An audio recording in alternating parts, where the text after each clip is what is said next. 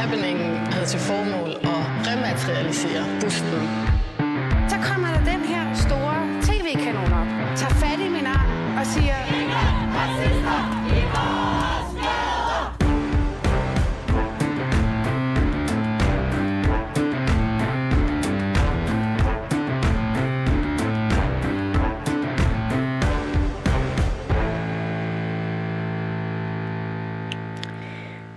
Velkommen til anden time af Baby og Boomer, Danmarks måske eneste ugentlige identitetspolitiske radioprogram.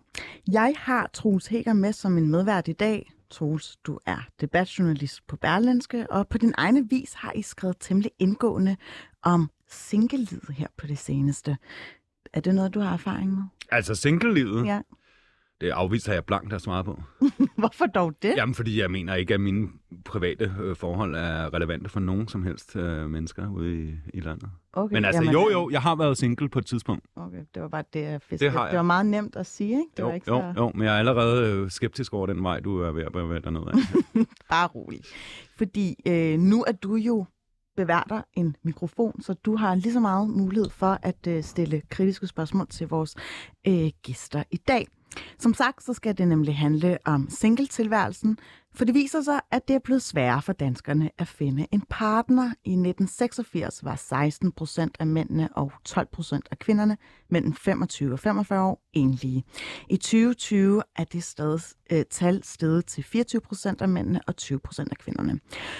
For kvinders vedkommende afspejler det her udbud af mandlige singler i stigende grad ikke efterspørgselen, mens enlige mænd i stigende grad står over for et geografisk opdelt parforholdsmarked.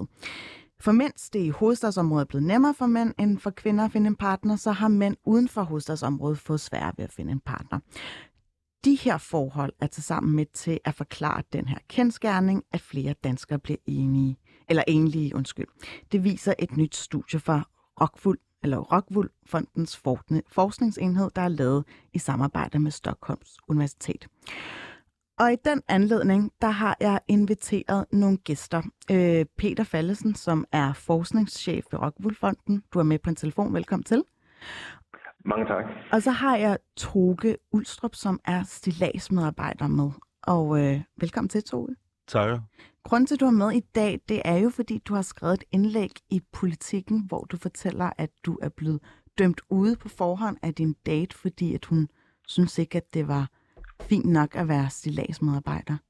Stillagsarbejder. Stillagsarbejder, ja, lærling. Øhm, men ja, jeg er blevet blandt andet af en date, men også venner og venner, altså blevet valgt fra, fordi at øhm, det der med at være beskidt håndværker, det er der åbenbart Mm. nogen, der ikke synes er super fedt. Vi skal snakke om, hvordan det kan være en barriere, når man skal når man er på datingmarkedet. Men først og fremmest så vil jeg spørge dig, Peter Fallesen. Du er med på en telefon fra Firenze, kan det passe? Ja, Øh, vi er jo sammen med folk, der minder os om os selv. Øh, kvinder tager i dag dog højere uddannelser end mænd, men det betyder også noget, hvad vi kan lide, og det driver så det her mismatch. Men hvorfor er det så svært at mødes? Ja altså, der er flere millioner til det. Men For det første, men så kommer man forskellige steder.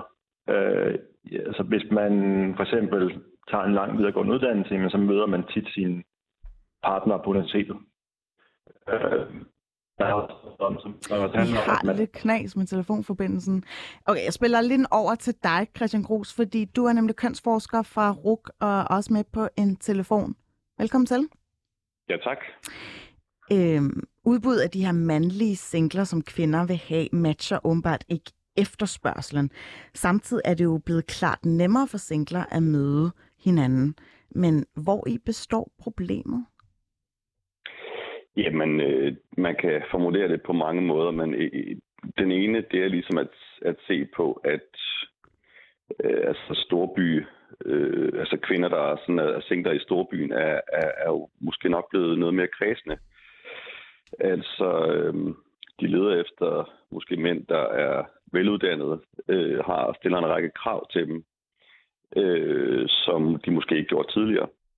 Det handler om det her med enten at finde en, der måske er, altså har samme uddannelsesniveau som sig selv, eller som øh, enten har en stilling af uddannelse, der er højere end en selv. Det er mm. sådan lidt en, en klassisk øh, tendens, men det er selvfølgelig et problem, når man har i en stor by, hvor, øh, hvor der er så stor uligevægt mellem, øh, mellem kvinder og mænd på det mm. punkt.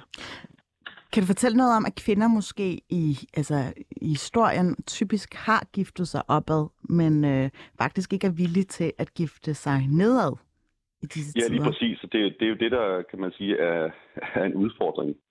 Øh, også i kraft af selvfølgelig, øh, kan man sige, li- ligestillingen, som vi jo alle sammen hilser velkommen. Men øh, hvis der så sker det i nogle tilfælde, at, at, at, at der er flere kvinder, der, der får videregående uddannelser og, og, og, og ikke sætter pris på mænd med lavere uddannelser, så er der jo selvfølgelig et stort problem. Så er der en masse kvinder, der ikke kan finde de mænd, de godt kunne tænke sig, og der er en masse mm. mænd, som ikke føler sig eftertragtet. Mm. Øh, så så det, der kan man jo godt diskutere, om ikke måske øh, altså at, at, at det faktisk er et problem at være kredsen i den sammenhæng. Altså at, at, at man ikke kan se på nogle måske andre værdier end nødvendigvis, øh, kan man sige, uddannelse eller øh, akademisk baggrund, eller hvad det nu er. Mm. Øh, det, det er jo også det, jeg, jeg synes, jeg kan, kan forstå, at, øh, at, at manden øh, der siger, at Ja, det, er, det er det, der er, ja, Toge siger, at det er, at det er lidt af en udfordring. Og det er det, og det er et problem, ja, som jeg også tror er godt at tage og få talt om, øh, fordi det er en udfordring for mange mænd øh, i storbyerne. Ja, lad mig lige spørge, hvor stor en udfordring det egentlig er, Toge. Fordi du har været på den her date, hvor der var en kvinde, der ikke synes, det var fint nok, at du var ja, stilas lærling. Ja, men det var jo reelt sådan noget med, at hun kunne ikke tage mig med hjem til sine forældre i, i så fald. Fordi at hendes far synes jo ikke, det er pænt nok at være håndværker. Man skal jo have nogle, øh, du skal leve op til nogle krav, når du skal møde svigerforældre på et tidspunkt. Mm. Altså, Sagde hun det direkte til dig? det var ikke fint nok til hendes far. Ja. altså, det, Okay, øh, hvorfor tror du, at, øh, at hun sagde det?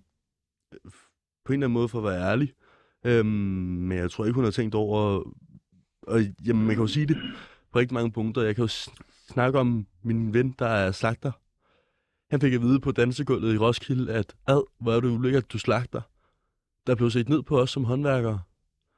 Og det var et reelt problem. Øhm, og man respekterer jo ikke håndværkerne rigtig meget i det danske samfund. Og når du vil have nogen, der er lige så uddannet som dig selv, Jamen, det kommer ikke til at funke. Altså, mm, Men er det ikke fint nok, hvis du har brugt fem år på en videregående uddannelse, at man så foretrækker, at man er på nogenlunde bølgelængde? Det vil jeg jo s- sige er en forkert måde at stille det op på, fordi at hvis du har brugt fem år på en videregående uddannelse, jamen, de fem år har jeg været ude at tjene penge. De fem år har jeg været ude at tjene, jeg får, skal jeg sige, hvad, 150 kroner i timen som lærling. Øh, og det er en to og en halv år i uddannelse.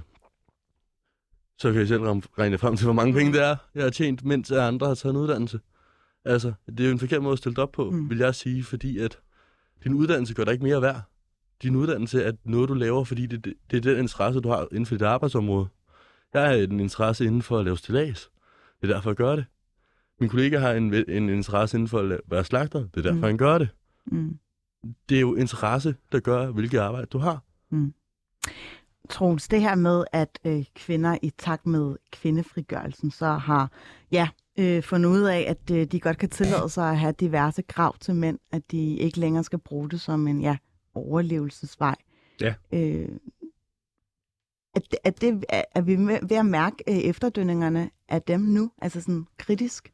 Mm, ja, altså det, det, altså det tror jeg da, det der her er det vel resultatet af en lang øh, sociologisk øh, udvikling med kvinderne ud på arbejdsmarkedet, og ikke nødvendigvis har brug for manden som en forsørger, sådan som det var i, i forrige århundrede efterhånden. Ikke? Øh, og så bliver der nogle andre ting, der er vigtige, øhm, og øh, så er det jo bare et eller andet sted en sørgelig, øh, indsnævret øh, analyse at sige, at man ikke kan være øh, på bølgelængde med en, med en håndværksmæssig uddannelse. Øh, det, er jo, øh, det er jo bare øh, kedeligt. Altså, øh, derfor kan det jo godt være, at man i forskellige faggrupper måske identificerer sig. Arkitekter øh, gifter sig altid med arkitekter, og man møder hinanden på uddannelse. Journalister gifter Og sig altid journalister, journalister. mediebranchen er forfærdelig med det også. Og, sådan noget. og det, det skyldes jo også, at man går igennem uddannelsesinstitutionerne sammen.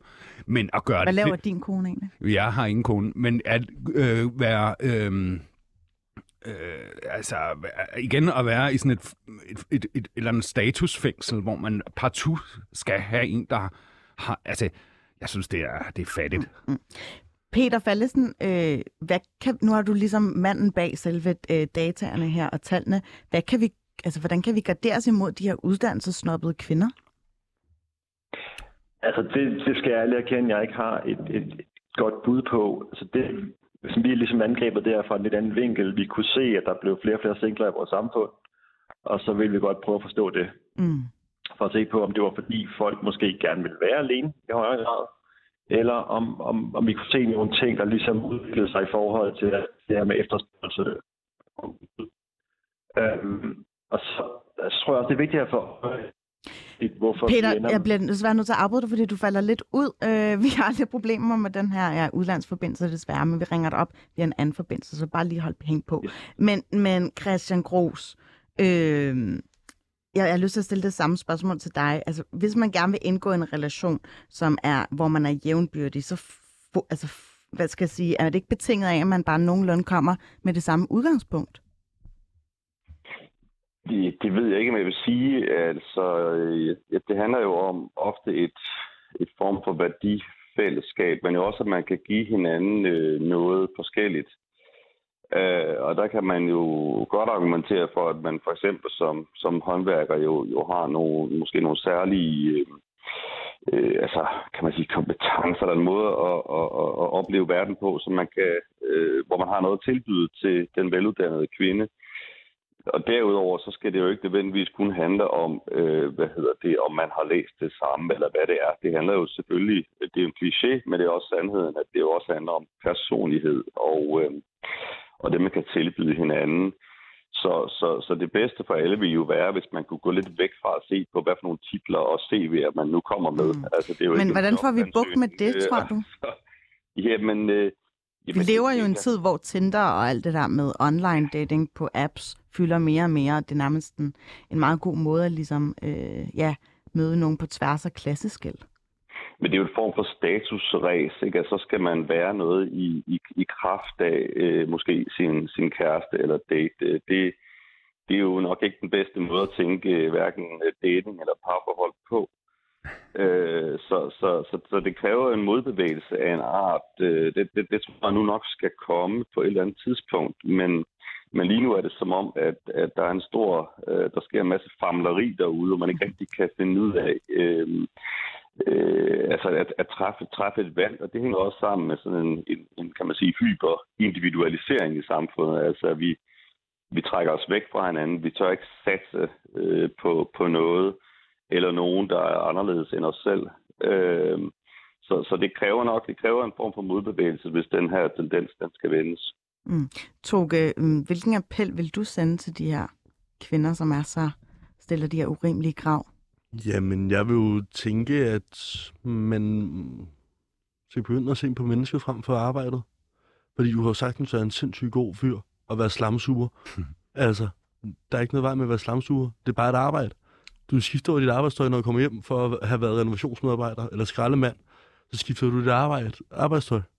Så har du det præcis det samme tøj på som alle andre. Mm. Vi er... Men har du ikke også selv nogle krav til din kommende partner? Hun skal komme mig ud. øh, jamen, egentlig bare en, der er fast arbejde, tror jeg. øhm, så du vil ikke date en på dagpenge? jeg er 20, så det er nok ikke super relevant lige i øjeblikket at vurdere det.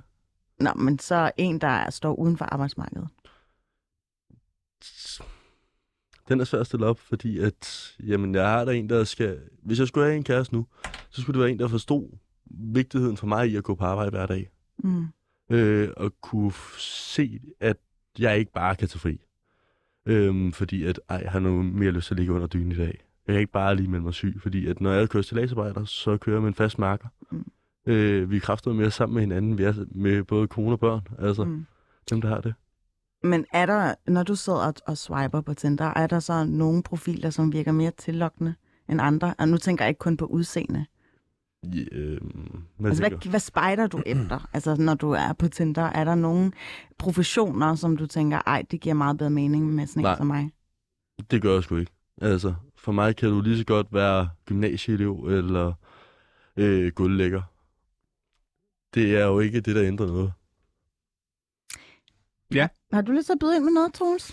Nej, egentlig ikke. Øh, Jeg synes, uh, Toge han uh, forklarer det meget godt. Uh, Mm. Men, uh, altså, men jeg, og du spørger også uh, Christian Gros, hvad man kan gøre ved det.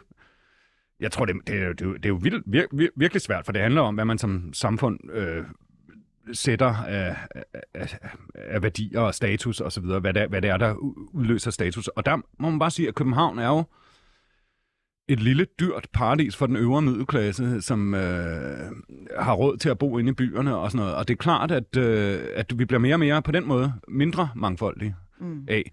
Øh, og så bliver der nogle bestemte øh, urbane øh, forestillinger, altså storbyværdier øh, værdier og så videre, som bliver dominerende. Og hvordan gør man op med det? Det øh, må man jo gøre måske ved at øh, på en eller anden måde at forøge respekten for håndens arbejde og for håndværkere og sådan noget. Jeg synes, det er jo sjovt, vi står og taler i dag, hvor øh, Mathias Tesfaye er blevet ny justitsminister. Han er jo mureruddannet, Mm. og har i øvrigt også, så vidt jeg Brandet sig selv på at være murer, Ja, ja, altså jo jo, det, det, det er selvfølgelig en del af hans, øh, hans politiske identitet og så videre.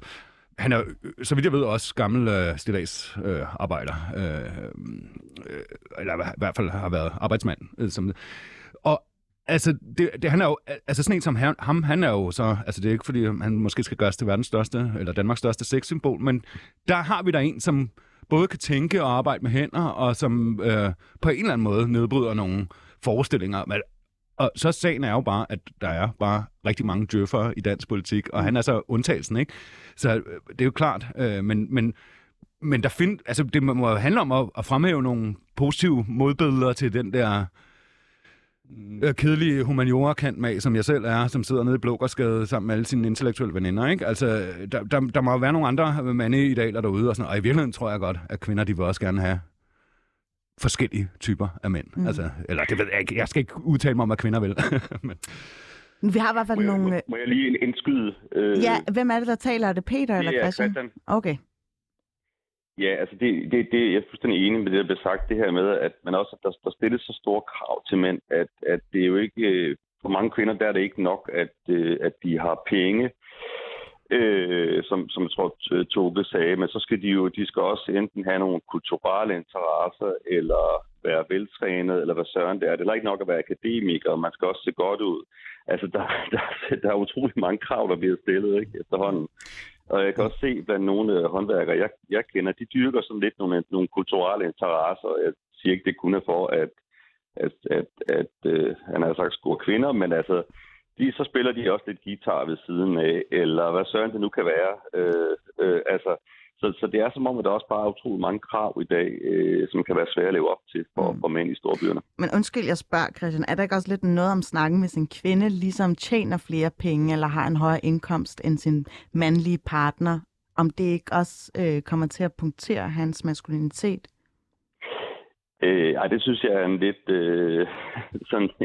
Jeg ved godt, det er lidt en forsimpling, Øh, men i, i, i det, ikke? Men det gør det for nogle, nogle mænd har det svært med, at kvinden øh, tjener mere, eller har mere status, eller hvad det nu kan være. Øh, men men det, er også, øh, det er jo også noget, vi er nødt til at gå væk fra, ellers så kommer, kommer, kommer tingene ikke til at hænge sammen. Altså, øh, det, det er klart, når stadig flere kvinder får succes, øh, så skal der også være nogle mænd, der tør at, øh, øh, for at bruge et udtryk, at stå i skyggen. Øh, Altså, der skal være flere mænd, der tør at, at stå i skyggen af, eller bare stå op, ligesom på sidelinjen og bakke kvinden op. Øh, og der kender jeg da for eksempel nogle, nogle, nogle forhold, hvor der er en, en, en, en øh, mand, og så en kvinde, som øh, har gang i business, eller øh, altså en akademiker en eller anden art, ikke? og hvor han ligesom er den der solide, det her solide anker, der står bagved og, og får tingene til at hænge, hænge sammen og bakker hende op. Øh, det, det tror jeg også er en model, vi kommer til at se mere til. men undskyld Christian, må jeg lige spørge, er det ikke ofte sådan, at problemet er jo ikke øh, mangel på mænd, der ønsker at stå i skyggen, men det er jo snarere sådan, at kvinder gerne vil have en højere status øh, Jo. mand? Jo, jo, lige præcis. Det, det er det, der er problemet, men jeg, jeg tror, jeg tror jo så, at, at løsningen blandt andet ligger i, at, øh, at der også vil være kvinder, der, der, der finder ud af at også sætte priser på, at der er en mand, der ligesom øh, ikke nødvendigvis har samme status, men som faktisk kan bakke hende op i hendes karriere. Fordi der er også, det er rigtigt, som Felice, der er mange mænd, der faktisk har et problem med at, øh, at være sammen med en kvinde, der har bedre status eller højere uddannelse. Så, mm. så det går lidt begge veje. Men Kan du lige byde ind her? Jeg prøve med løde en gang? Ja, kom. Nu, øh, nu er jeg endelig med forhåbentlig på en telefon, der virker. Yes, det er godt at have dig med, Peter. Øh, jamen altså noget af det, vi altså også skal være opmærksomme på, det er jo også, at, at der er altså også nogle, at de forskellige parter har også nogle forskellige forventninger til, hvordan de her parforhold skal hænge sammen. Øh, for eksempel så kan vi jo se, at par, som har længere uddannelse, er mere tilbøjelige til for eksempel at dele husarbejdet lige. Så der er altså også nogle, nogle forhandlinger om, hvordan man skal have et parforhold, som måske er forskellige i gennemsnit på tværs af uddannelsesniveauer. Og det kan altså også spille ind i, hvem der ligesom har lyst til at danne par med hvem. Mm. Mm, Jeg tænker, at hvis vi ser på for eksempel, hvis vi ser på for eksempel Aalborg Tech College, som har smiduddannelsen, det, det er det er den erhvervsuddannelse øh, og erhvervsskole i Danmark, der har haft lavest frafald blandt smidene. Ved I hvorfor? Fordi universitetet ligger ved siden af, sygeplejerskolen ligger ved siden af. Det handler om at få blandet, og du ligesom kan få lov til at se nogle andre, når du skal på vej i skole. Fordi når, jamen, når jeg er i skole, så er jeg i skole i Esbjerg tre uger. Så ser jeg øh, de samme 15 drenge. Mm. Det er det. Altså, det, jeg tror, det er så stor en del af det at få blandet alle og sige, prøv at se, smidende går der sgu også. Men Stillads- lige akkurat i København, der er vi jo meget, meget blandet. Det er vi. Men hvorfor ligger Next erhvervsuddannelserne i København så ude i Glostrup i det industriområdet? Hvorfor ligger de ude i Ballerup industriområde? De ligger i industriområderne. De eneste, der ligger sådan relativt centralt placeret, det er Sukkertom, der ligger ude i Valby, ude øhm, ved Nøllebjerg station. Det er EUX-eleverne der, og EUD-eleverne, der går inde på grundforløbet på Nørrebro. Mm. Det er de akademiske uddannelser, der er placeret centralt. Det ser jeg som til dels et problem, fordi at hvis ikke vi får blandet dem sammen, så kommer der aldrig til at være respekt for, jamen håndværende, det er bare dem, der kan ud i Glostrup i industriområdet, og er der fra klokken 8 til klokken 14 ja, eller 16. Mm. Men, men Peter Fallesen, en ting er, hvem man ligesom knupper albuer med, men noget andet er vel også en sådan forestillinger, at det er virkelig betinget af, hvor man befinder sig rent geografisk. Altså ens, ens forestillinger, siger du? Ja, og ens krav til selve ens kommende partner. Nej, jeg tror mere, hvad skal man sige, altså grunden til, at vi ser det her, vi har kaldt det geografisk skævt marked for mænd, det er fordi, at der er flere kvinder, som tager de lange videregående uddannelser, og der er rigtig mange af dem i Københavnsområdet. Mm. Uh, så det giver den her øh, overvægt af kvinder i rent antal i området omkring København, fordi vi, der har du effektivt set fire universiteter liggende. Fem, ja, fire og et halvt, hvis man medregner den del af Aalborg, som ligger i København. Så det giver bare en lidt større gruppe af, af de her kvinder mellem 25 til, til 30, som, som bor der. Mm. Troels, har du noget her på faldrebet? Ikke rigtigt. Mm. Peter Fallesen, øh, tusind tak, fordi du gad at være med, øh, forskningschef ved Rockwool-fonden. Har du Jeg noget her? lige, jeg skal lige rette en ting. Ja. Jeg, er, jeg har forskningsprofessor. Jeg får nok min chef på nakken, hvis Nå, jeg kalder mig okay. forskningschef. Så, øh, Det er lige en procedurefejl, kan jeg se, der står i midten Yes. her. Men, men øh, altså, bare lige øh, her øh, på faldrebet, eller her til slut, så vil jeg faktisk gerne få dig til at kigge i den her øh, ja, fremtidsspåkugle. Altså, hvordan øh, altså, kommer vi til at bevæge os længere væk fra hinanden, eller er der overhovedet håb forud? Altså, hvis vi kan se på hvad den siger, familieudviklingen de sidste sådan 70 år, så er jeg egentlig sådan, jeg er nogenlunde forhåbningsfuld, for jeg, jeg tror stadig, og det har jeg også en del kollegaer, der mener, at noget af det her også handler om, at vi nogle gange på tværs af kønnene går ind i vores parforhold med lidt forskellige forventninger omkring vores kønsroller og vores, mm. vores normer. Det er derfor, jeg blandt andet nævner husarbejdet. Og der er noget, der tyder på, at mænd generelt er lidt længere om at catch up til sådan nye regler, eller nye, nye spilleregler, kan vi kalde dem. Så jeg kan godt forestille mig, at vi, ske, vi ser en, en udbedring inden for en, en, en, en 10-20 år. Nu er jeg, altså jeg er demograf, så jeg tænker i lange baner. Øh, men, men jeg kan selvfølgelig, det, det er jo en, altså det er en, det, jeg prøver at spå, jeg kan ikke vide det med sikkerhed. Mm, det er en fabulering, som vi må ja, prøve at teste om et par år. Øh, om ikke andet skulle jeg tusind tak med, fordi du var med på en telefon. Øh, Christian Gros, er det rigtigt, at mænd er så lidt omstillingsparate i forhold til altså fordelingsarbejdet derhjemme? Er der noget, du tyder på det? Ja, det, det, det har jeg ikke øh, statistisk øh, styr på. Det, det ved jeg ikke, om man kan måle og veje, men øh, altså, jeg kan sige, at det, det, jeg, jeg tror også, der er ved at ske en, uh, at vi er ved at komme derhen, hvor den, den, den ligestilling, den, den øges markant. Jeg tror mere, det handler om i virkeligheden, at kvinderne skal være omstillingsparat, ikke? Og der, der mener jeg jo i forhold til det her med uh, lige præcis at, at sænke sine, uh, sine krav uh, og, og være klar til måske at, at møde nogle andre typer af mænd, end man plejer. Det er jo så nemt nok at, at sidde og sige, men, men, men jeg tror, det her med lige at, at satse lidt mere øh, måske lige hoppe af Tinder og tage, tage ud på en bar eller et værtshus lige et helt andet sted, end man plejer. Øh, kom lidt uden på byen, øh, altså bruske lidt op i det sædvanlige øh, sådan akademiker øh, miljø der, ikke? Øh, og komme ud og møde andre mennesker. Det tror jeg er en, en rigtig god idé. Mm. Der, er jo en, der er jo en grund til, at vi har datingprogrammer som Kærlighed, hvor kraverne vinder, og landmanden søger kærlighed. Det er jo ja. fordi, at kvinderne rigtig ofte søger det i storbyen, som de på, i bund og grund finder trygt. Mm. Altså, de flytter over fra byerne, mens vi bliver tilbage. Ja, præcis. Men, men Christian Gros, nu har jeg bare lidt lyst til at være James advokat her. Kunne du selv finde på at date en uuddannet kvinde?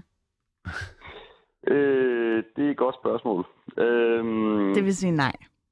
Nej, det vil, nej det, er sådan, det vil jeg faktisk ikke sige. Det kan man jo være på mange måder. Jeg vil nok sige, hvis det nu lige var lige præcis mig, det handlede om, jamen, så, så kunne det godt være, at det kunne så være en person, der var meget, kan man sige, kreativ, have nogle andre øh, kompetencer, men ikke nødvendigvis en lang uddannelse. Det vil, øh, det vil, jeg, da ikke, øh, det vil jeg da ikke afvise. Øh, så, så, så nej, det, så skal man jo bare måske have nogle andre kompetencer, som er spændende.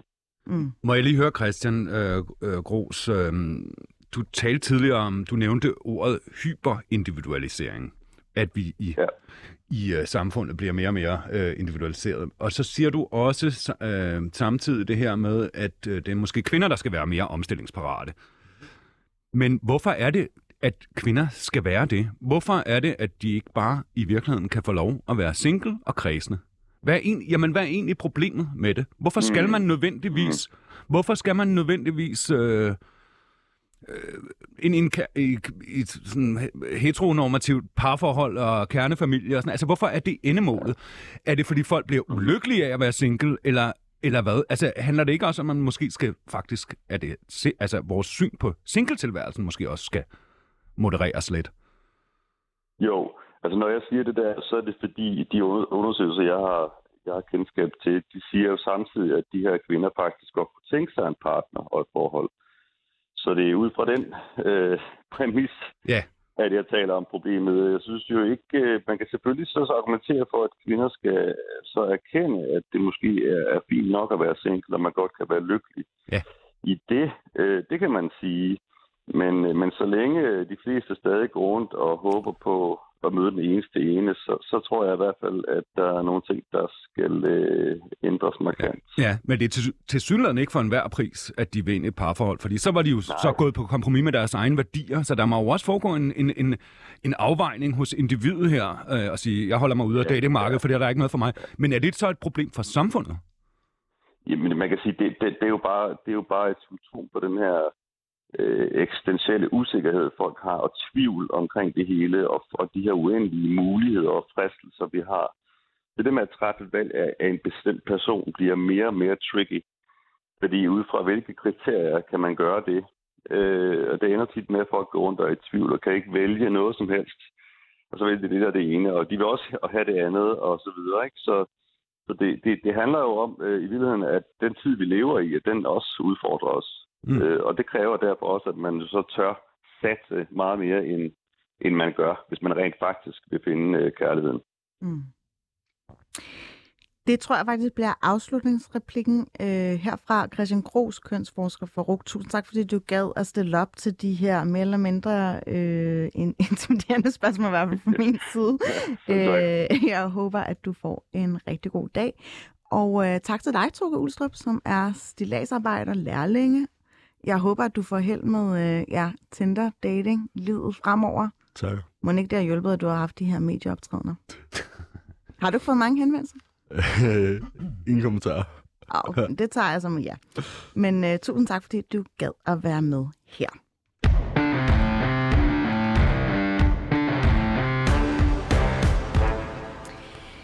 Ja, fordi at øh, nu skal vi faktisk snakke om øh, som flugter lidt med det spørgsmål, du stillede, øh, Troels, med altså selve vores forestilling om det her øh, heteronormative øh, eller heteroseksuelle forhold. Altså, hvorfor skal det altid inkludere to? Og øh, hvad, du hæver ligesom to øjenbryn, eller hvordan? Nå, jamen det er jo meget normalt, at man er to i et, for, i et forhold. Ikke hvis man spørger vores gæster her. Øh, Cleo Søndergaard, du er seksolog og psykolog. Velkommen til. Jeg tænder lige for din øh, mikrofon her. Og øh, øh, Munir Mukesh, Morin, undskyld. Øh, tusind tak, fordi at I stiller op til den her debat, fordi jeg vil meget gerne snakke om, hvordan, øh, hvorfor er den her parforholdsstruktur så institu- jeg kan ikke engang sige ord, institutionaliseret. Øhm, altså, hvorfor er det, at vi har en eller anden forestilling om, at det er normen, at man skal være to mennesker i et forhold? Skal jeg starte med det? Det må du gerne. Jamen, det går jo mange, mange, mange år tilbage. Øhm, øh, både af praktiske årsager, men også overlevelsesårsager, at vi skal kunne binde hinanden sammen og passe på børnene, hvis manden skal være ude og finde føde, og konen skal passe basen. Ikke? Mm. Øh, så på den måde har det været en god måde at skabe social kontrol på, altså på den gode måde, ikke? samfundsmæssigt, økonomisk, men også religiøst i forhold til kristendommen, at nu, nu, nu aflægger vi en ed til Gud om, at vi to er bundet sammen. Mm.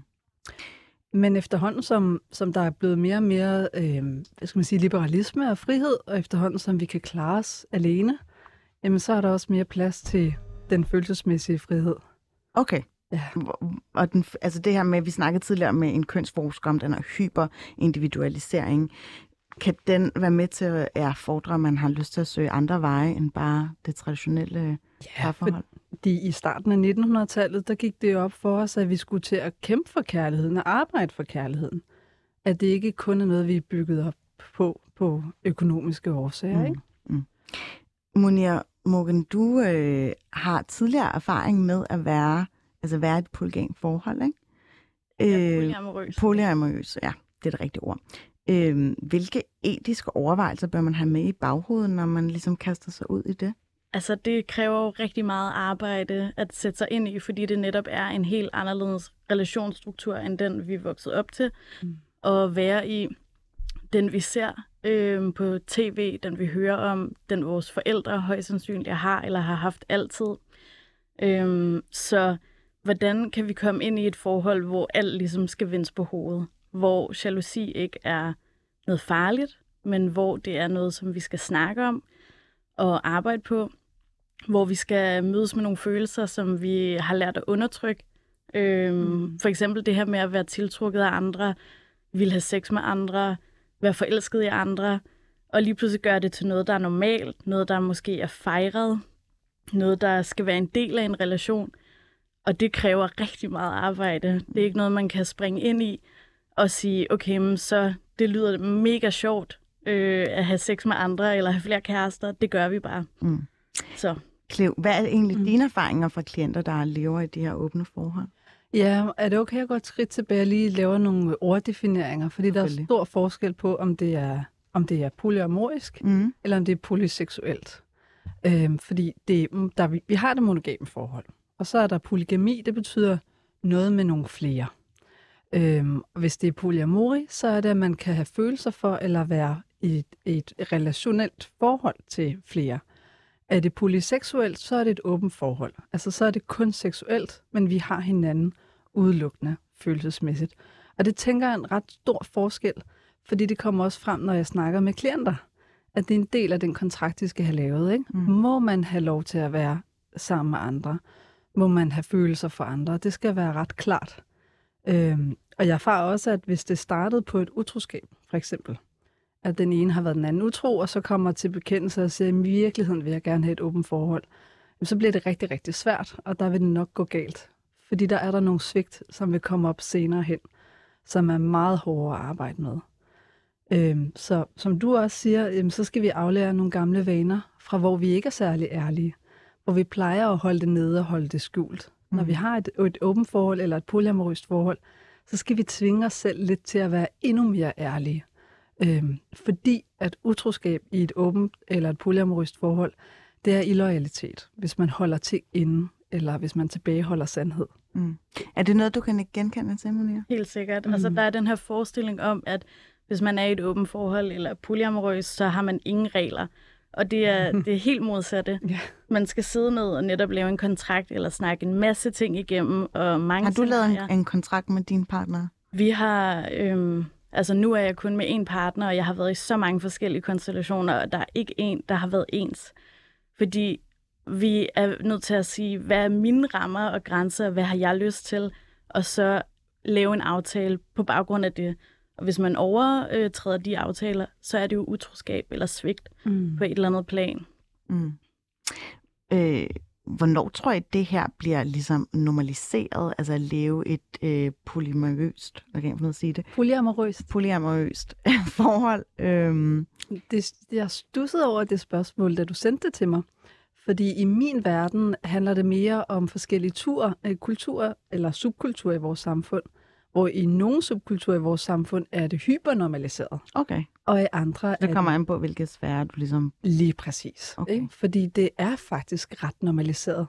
Øhm, jeg hører også, øh, når veninder fortæller andre veninder om, at de lever et åbent forhold øh, til folk, der lever et monogamt forhold, jamen så, så ryster de lidt på skuldrene og siger, nå, fair nok, øh, hvad er jeres udfordringer så? Mm. Hvordan går det? Men grund til, at jeg stiller spørgsmål, der er bare, kan I pege på nogle strukturer, som er indlejret i samfundet, som er med til at reproducere den her tosomhed eller parforholdet, som gældende mellem to parter? Ja.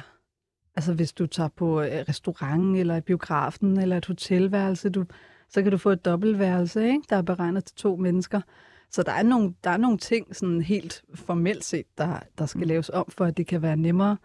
Men det er også bare det her med forældregenerationen, når vi taler om boomer, ikke? at der er rigtig meget øh, undervisningsarbejde, der ligger i det, og man skal have meget tålmodighed med forældre og familie. Fordi der går lang tid, før der kommer normalisering derinde. Ikke? At pludselig skal de se ind i et nyt lys. Det er jo kendt egentlig i mange år, hvor man har været serielt monogam. Mm. Og så skal man have lov til at komme med sine to kærester. Det, det er ret nyt. Øhm, Hvordan har din familie reageret, når du øh, tog en eller to eller tre kærester med? Altså, der har været nogen, jeg har fortalt det til, og nogen, jeg ikke har fortalt det til. mm. Øhm, fordi at det har været så stor en, en udfordring, altså at gå ind i det og netop udfordre de strukturer. Øhm, der har øh, der har været mange spørgsmål i mit hoved om, hvad hvis det kommer til et punkt, hvor jeg gerne vil have dem med til fam- familiearrangementer. Og det skal man jo være klar til at have en, en, en dialog med sin familie om, eller have en, øh, en konflikt omkring, eller potentielt set holde det hver for sig. Altså, og på den måde er det jo enormt ikke normaliseret endnu, at vi faktisk kan være så åbne og sige, okay, jamen, mig og mine kærester, eller dem jeg dater, kommer med til min næste fødselsdag. Fordi hvordan, hvad siger familien til det? Mm. Det er meget unormalt stadig. Mm. Okay. Hvad vil du sige, Troels, hvis du var til et middagsselskab, hvor der var en, der havde taget sine tre kærester med? Men jeg er, jeg er super... Øh, jeg, jeg er super liberal, ikke? Jeg er nærmest indifferent. Men vil du ikke Mm. teste tesen om, hvorvidt det vil fungere eller ej? Altså, hvad vil fungere? Om, om, om man kan, altså sådan, du vil nok være lidt nysgerrig, eller... Egentlig ikke. Nå. Altså, jeg synes, folk bare skal gøre, hvad de vil. Mm. Altså, længere end ikke. Øh, deres sex, seksuelle liv øh, interesserer mig egentlig reelt set ikke særlig meget. Jeg ved, Monia, at du tidligere på Twitter har skrevet, at øh, heteroseksualitet kan være enormt begrænsende. Mm-hmm. Prøv at forklare til alle, der ikke har læst din tråd om, hvorfor det gør sig gældende. Altså, det jeg oplevede, da jeg voksede op, var den her tese med, at øh, hvis man er i et parforhold, så er der ligesom en masse hemmelige regler øh, og normer, som man må ja, ja, affinde sig med. Blandt andet, at hvis man øh, er en kvinde, der er i et forhold med en mand, så må man ikke have andre drengevenner, og vice versa. At det på en eller anden måde bliver... Øh, altså, det, det er noget, der er farligt, eller det er noget, som øh, potentielt indeholder et eller andet hemmeligt agenda, hvis man har en god ven af det modsatte køn. Og det er jo en af de der øh, normer, som er meget heteroseksuelle. Mig, som altid har været biseksuel, har det, har det ikke kunne passe ind med, fordi at hvad så med mine veninder, altså har de så også været potentielt farlige?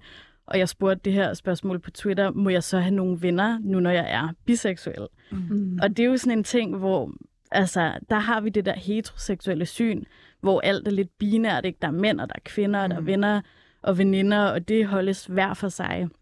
Så på den måde i sig selv er det jo, er det jo noget, en, en struktur, man skal gøre op med, og som er indlejret, at vi kan ikke have tætte relationer med folk, vi er tiltrukket af. Og det i sig selv er en af de normer, der er så skadelige, og så er så monogame også, og som man skal gøre op med, når man bliver, øh, eller kaster sig ind i det her med polyamori, at Mm. jalousi er så ikke farligt. Det er noget, vi skal lære at leve med. Men hvordan har du lært at leve med det, eller hvordan har du i tale sat det og, og brugt det som ja, en motor, eller ja, hvordan har det egentlig haft noget som helst med din forhold at gøre? Fordi jeg tænker, at man bliver jaloux til en vis Det gør grad. man, ja. Det er så normalt, og det er så svært at arbejde med. Vi har jo fået lært, at vi skal undertrykke det, eller som jeg også skrev på Twitter, det er den andens skyld. Jeg er jaloux nu, du har gjort mig jaloux.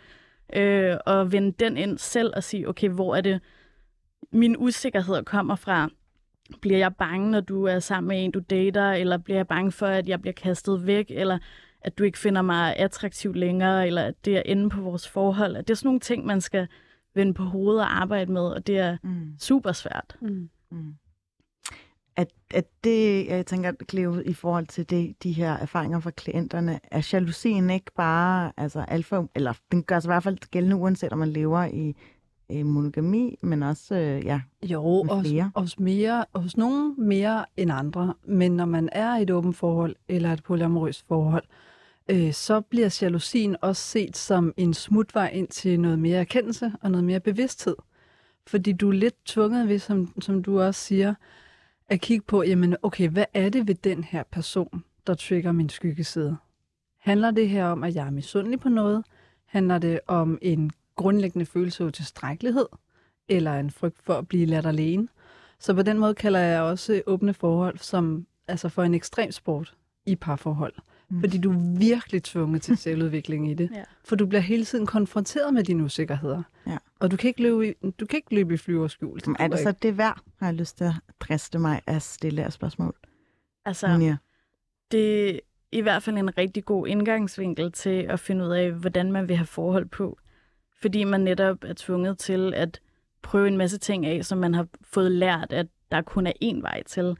Og nu har man hele det her landskab, man kan udfordre og finde ud af, hvad er det for nogle regler, jeg vil leve under? Hvordan skal mine aftaler være? Hvad gør mig glad? Hvad gør mig ked af det? Og det tager lang tid.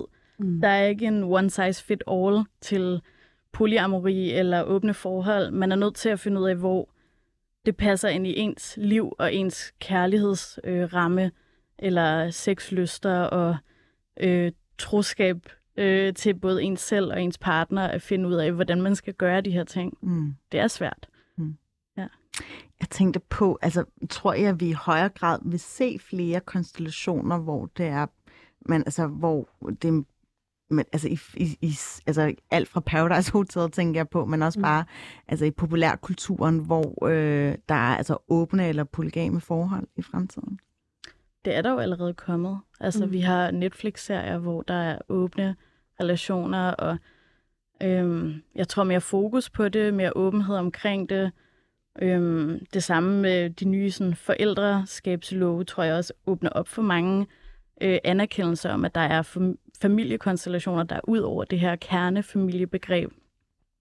Så jeg, jeg tror, vi er lidt på vej, men jeg tror stadig, det tager lang tid. Altså, det er jo, som, som du også siger, en, Mm. Øh, en, en subkultur kan godt have en eller anden normalisering omkring det, men så er der det store, brede samfund og lovgivning og normer, som jo kræver meget længere tid om at, om at skulle rykke sig. Mm.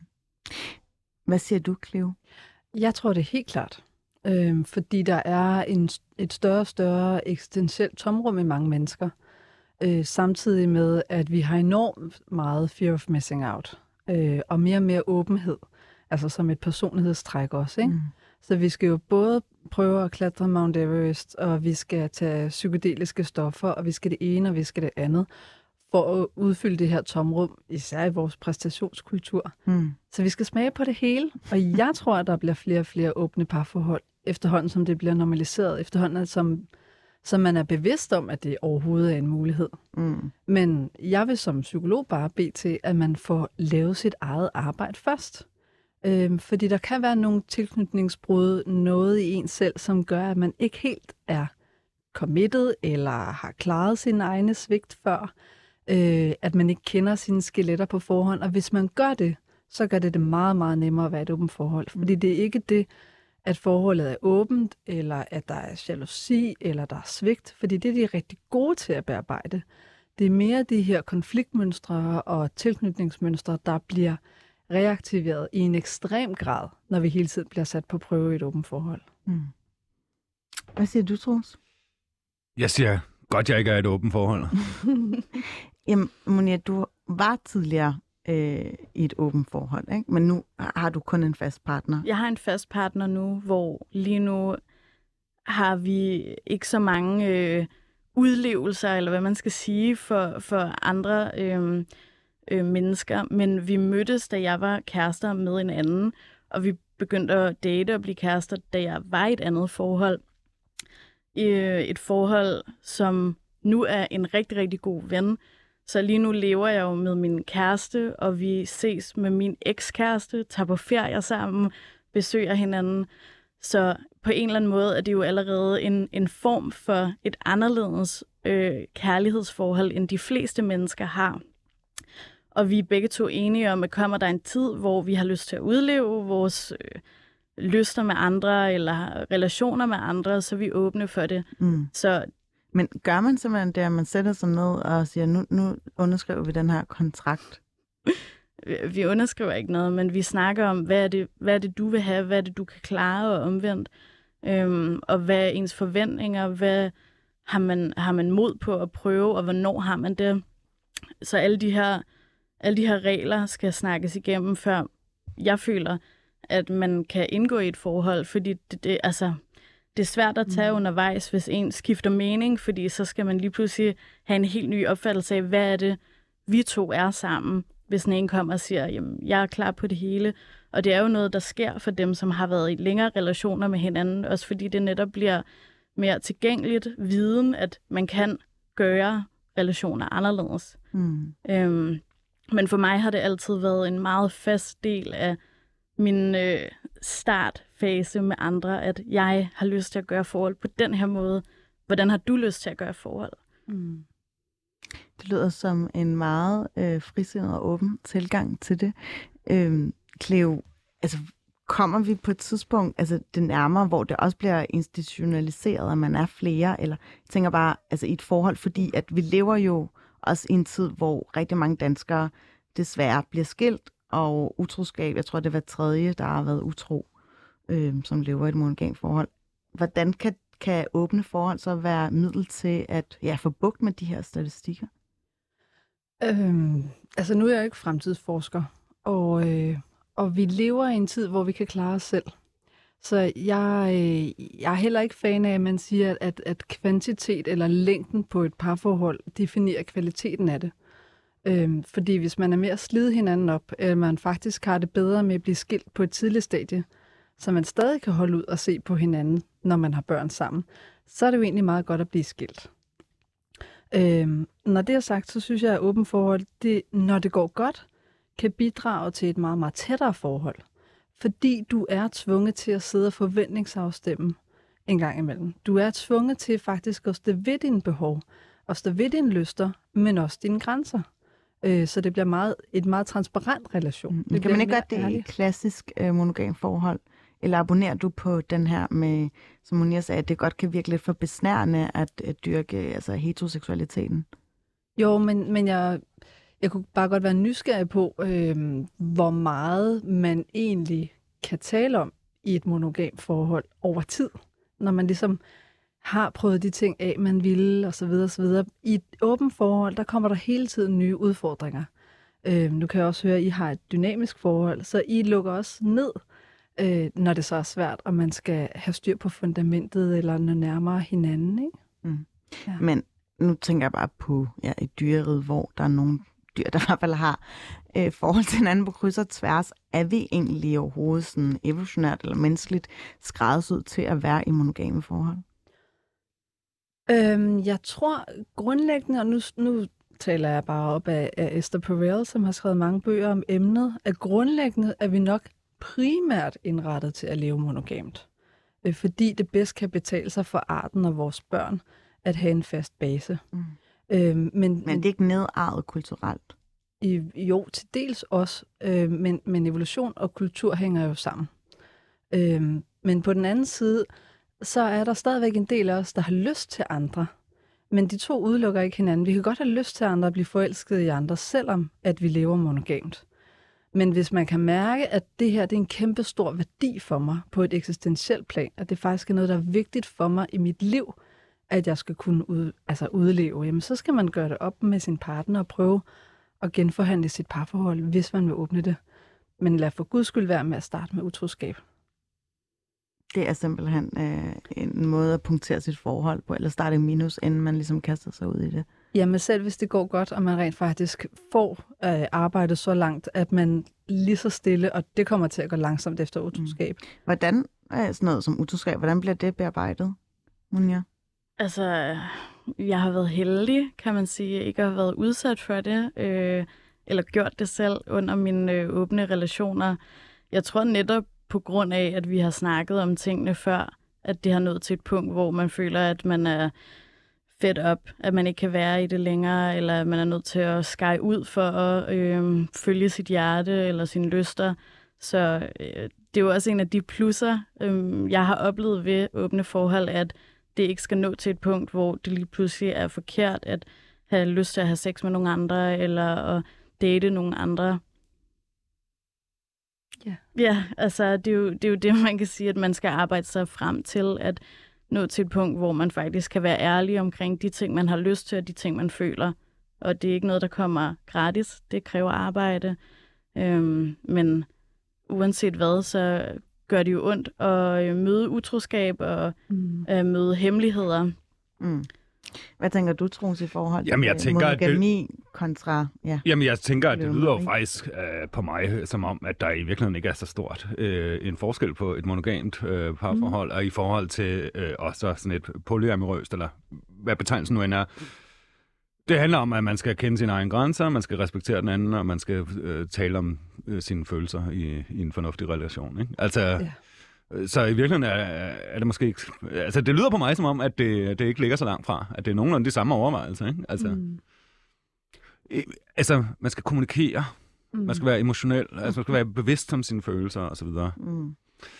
Ja, og ikke for beskeden, fordi man kan godt komme til at gå med til mere, end man har lyst til. Og så kan der opstå rigtig mange misforståelser, især i et åbent forhold. Ikke? Mm. Fordi hvis begge parter prøver at gøre den anden glad ved at gøre det, man tror, den anden gerne vil, øhm, så kan det skabe rigtig store misforståelser. Mm. Cleo Søndergaard, psykolog og seksolog. Tusind tak, fordi du gad være med i dag Velbekomme. og lære mig at sige polyamorøs. Polyamori er navnet. Polyamori. Polyamorøs er Polyamorøs. Det må jeg lige øve mig på. Ja. Jeg synes bare, at det lød øh, nemmere sagt end gjort. og tusind tak til dig også, Monia Mugen. Du er tidligere ledet i det her polyamorøse forhold. Og øh, så er du også kommunikationsansvarlig hos Normstormerne. Det er måske vigtigt at have med. Og sidst men ikke mindst, Troels Hækker, tusind tak, fordi du gad at være assisterende medvært. Har det været nogenlunde okay? Ja, Nå, okay, du trækker lidt på den.